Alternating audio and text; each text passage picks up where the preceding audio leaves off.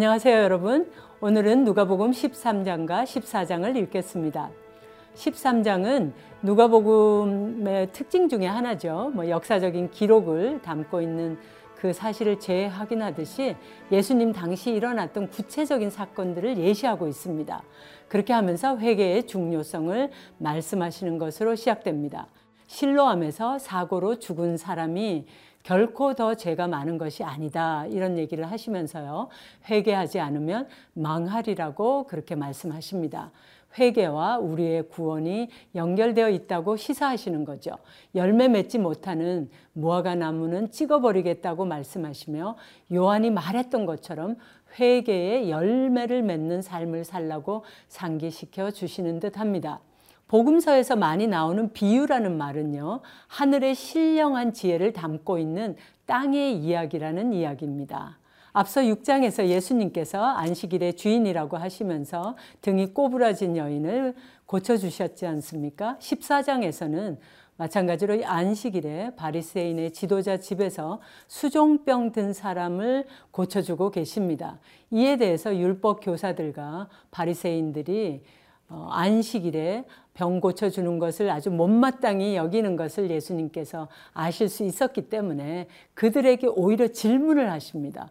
그래서 안식일에 병 고쳐주는 것이 합당하냐 아니냐 이렇게 물으시니까 선제 공격하시는 셈이시죠. 율법의 참 정신, 즉 생명 우선권을 예수님께서 강조하고 계시는 것입니다.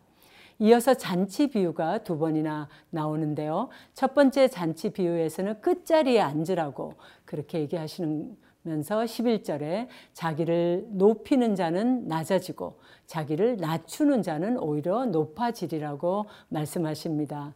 또한 다른 비유에서 큰 잔치를 베풀어서 여러 사람을 초청했어요.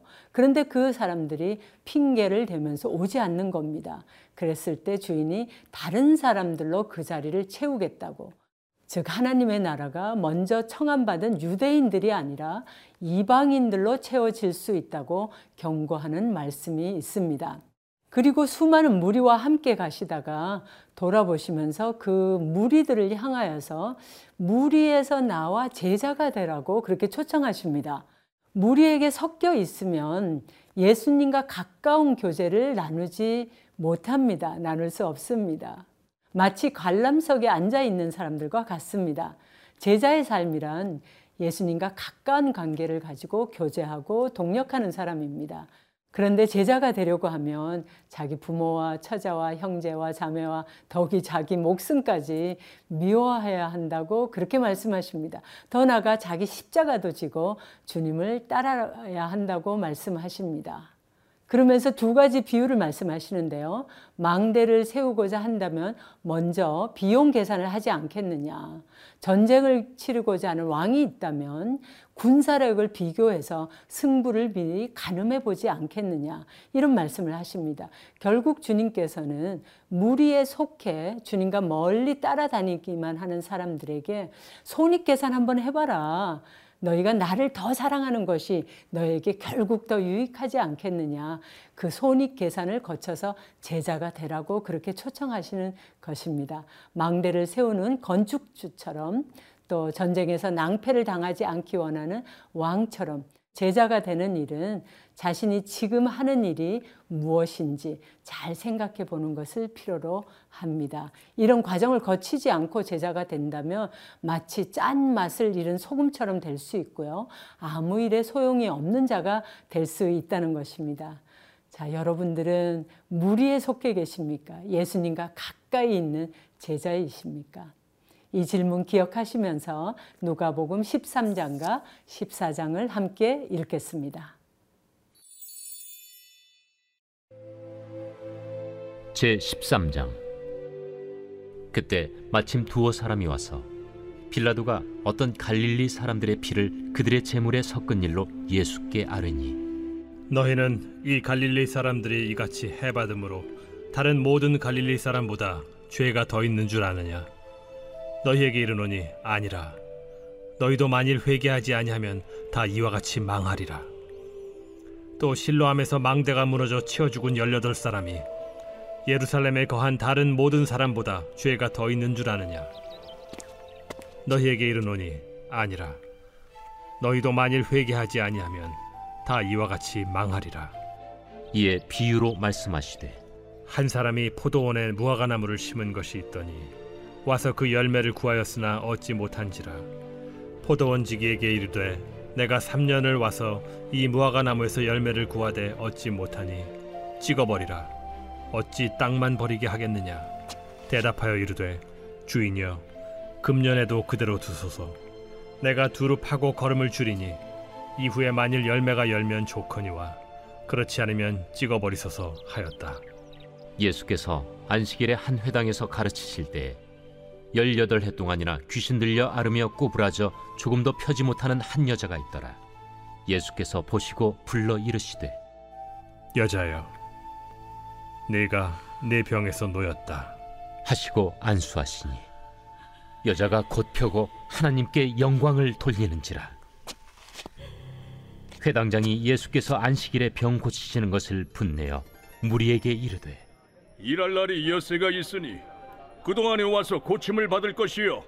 안식일에는 하지 말 것이니라. 외식하는 자들아 너희가 각각 안식일에 자기의 소나 나귀를 외양간에서 풀어내어 이끌고 가서 물을 먹이지 아니하느냐. 그러면 열여덟 해 동안 사탄에게 매임 받은 이 아브라함의 딸을 안식일에 이 매임에서 푸는 것이 합당하지 아니하냐? 예수께서 이 말씀을 하심에 모든 반대하는 자들은 부끄러워하고 온 무리는 그가 하시는 모든 영광스러운 일을 기뻐하니라. 하나님의 나라가 무엇과 같을까? 내가 무엇으로 비교할까?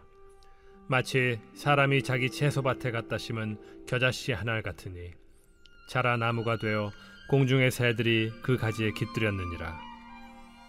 내가 하나님의 나라를 무엇으로 비교할까? 마치 여자가 가루 서말 속에 갖다 넣어 전부 부풀게 한 누룩과 같으니라. 예수께서 각성 각 마을로 다니사 가르치시며 예루살렘으로 여행하시더니 어떤 사람이 여짜오되 주여 구원을 받는 자가 적으니까. 좁은 문으로 들어가기를 힘쓰라. 내가 너희에게 이르노니 들어가기를 구하여도 못하는 자가 많으리라. 집주인이 일어나 문을 한 번 닫은 후에 너희가 밖에 서서 문을 두드리며 주여 열어 주소서 하면 그가 대답하여 이르되 나는 너희가 어디에서 온 자인지 알지 못하노라 하리니 그때 너희가 말하되 우리는 주 앞에서 먹고 마셨으며 주는 또한 우리를 길거리에서 가르치셨나이다 하나. 그가 너희에게 말하여 이르되 나는 너희가 어디에서 왔는지 알지 못하노라. 행악하는 모든 자들아 나를 떠나가라 하리라. 너희가 아브라함과 이삭과 야곱과 모든 선지자는 하나님 나라에 있고 오직 너희는 밖에 쫓겨난 것을 볼 때 거기서 슬피 울며 이를 갈리라. 사람들이 동서남북으로부터 와서 하나님의 나라 잔치에 참여하리니 보라 나중된 자로서 먼저 될 자도 있고 먼저 된 자로서 나중될 자도 있느니라. 곧 그때 어떤 바리새인들이 나와서 이르되 나가서 여기를 떠나소서 헤롯이 당신을 죽이고자 하나이다 너희는 가서 저 여호에게 이르되 오늘과 내일은 내가 귀신을 쫓아내며 병을 고치다가 제3일에는 완전하여지리라 하라. 그러나 오늘과 내일과 모레는 내가 갈 길을 가야 하리니 선지자가 예루살렘 밖에서는 죽는 법이 없느니라. 예루살렘아, 예루살렘아, 선지자들을 죽이고 내게 파송된 자들을 돌로 치는 자여. 암탉이 제 새끼를 날개 아래 몸같이 내가 너희의 자녀를 모래한 일이 몇 번이냐? 그러나 너희가 원하지 아니하였도다. 보라, 너희 집이 황폐하여 버림받으리라. 내가 너희에게 이르노니 너희가 주의 이름으로 오시는 이를 찬송하리로다 할 때까지는 나를 보지 못하리라.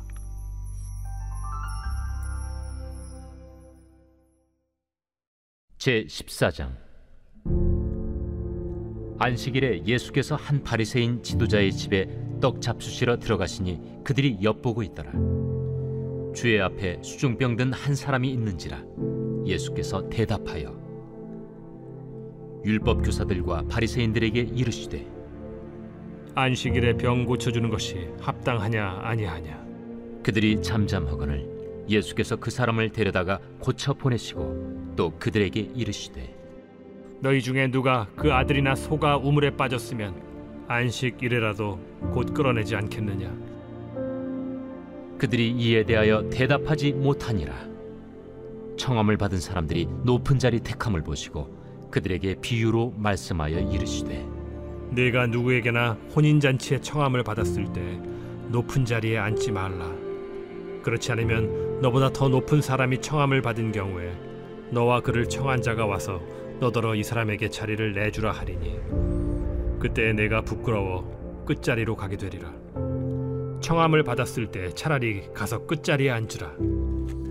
그러면 너를 청한 자가 와서 너더러 벗이여 올라 앉으라 하리니 그때야 함께 앉은 모든 사람 앞에서 영광이 있으리라. 무릇 자기를 높이는 자는 낮아지고 자기를 낮추는 자는 높아지리라. 또 자기를 청한 자에게 이르시되 네가 점심이나 저녁이나 베풀거든 벗이나 형제나 친척이나 부한 이웃을 청하지 말라. 두렵건대 그 사람들이 너를 도로 청하여 네게 가품이 될까 하노라. 잔치를 베풀거든 차라리 가난한 자들과 몸 불편한 자들과 저는 자들과 맹인들을 청하라. 그리하면 그들이 갚을 것이 없으므로 네게 복이 되리니.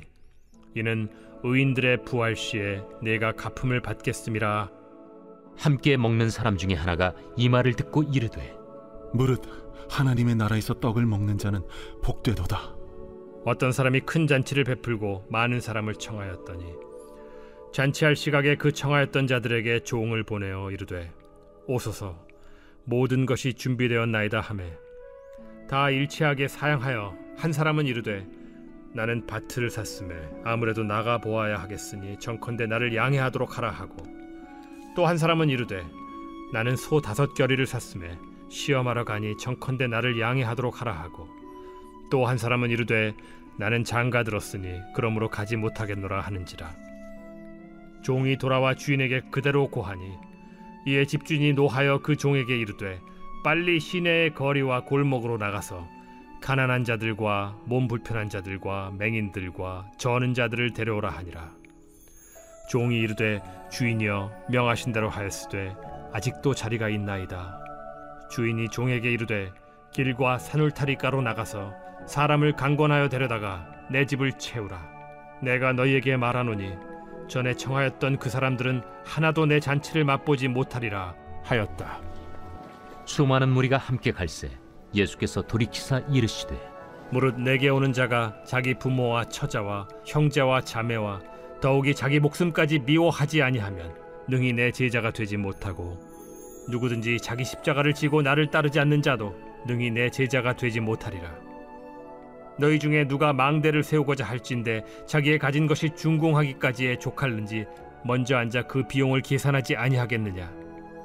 그렇게 아니하여 그 기초만 쌓고 능히 이루지 못하면 보는 자가 다 비웃어 이르되 이 사람이 공사를 시작하고 능히 이루지 못하였다 하리라. 또 어떤 임금이 다른 임금과 싸우러 갈 때 먼저 앉아 1만 명으로서 저 2만 명을 거느리고 오는 자를 대적할 수 있을까 헤아리지 아니하겠느냐? 만일 못할 터이면 그가 아직 멀리 있을 때 사신을 보내어 화친을 청할지니라. 이와 같이 너희 중에 누구든지 자기의 모든 소유를 버리지 아니하면 능히 내 제자가 되지 못하리라.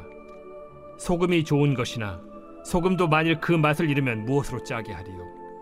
땅에도 걸음에도 쓸데없어 내버리느니라 들을 귀가 있는 자는 들을지어다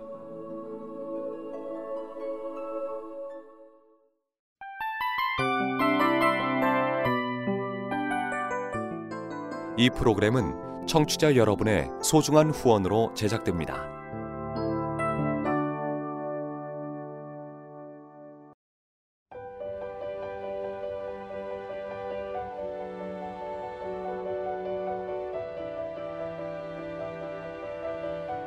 세상에는 수많은 교회들이 있지만 더 깊이 있는 말씀 강해를 찾기 위해 크기로만 교회를 선정하지 않습니다.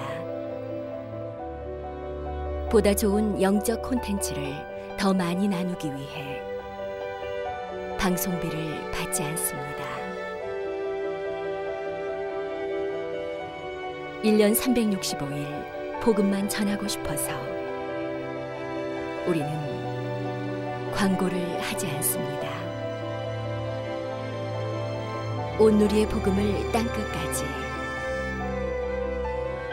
CGN TV와 함께 땅끝 선교사가 되주세요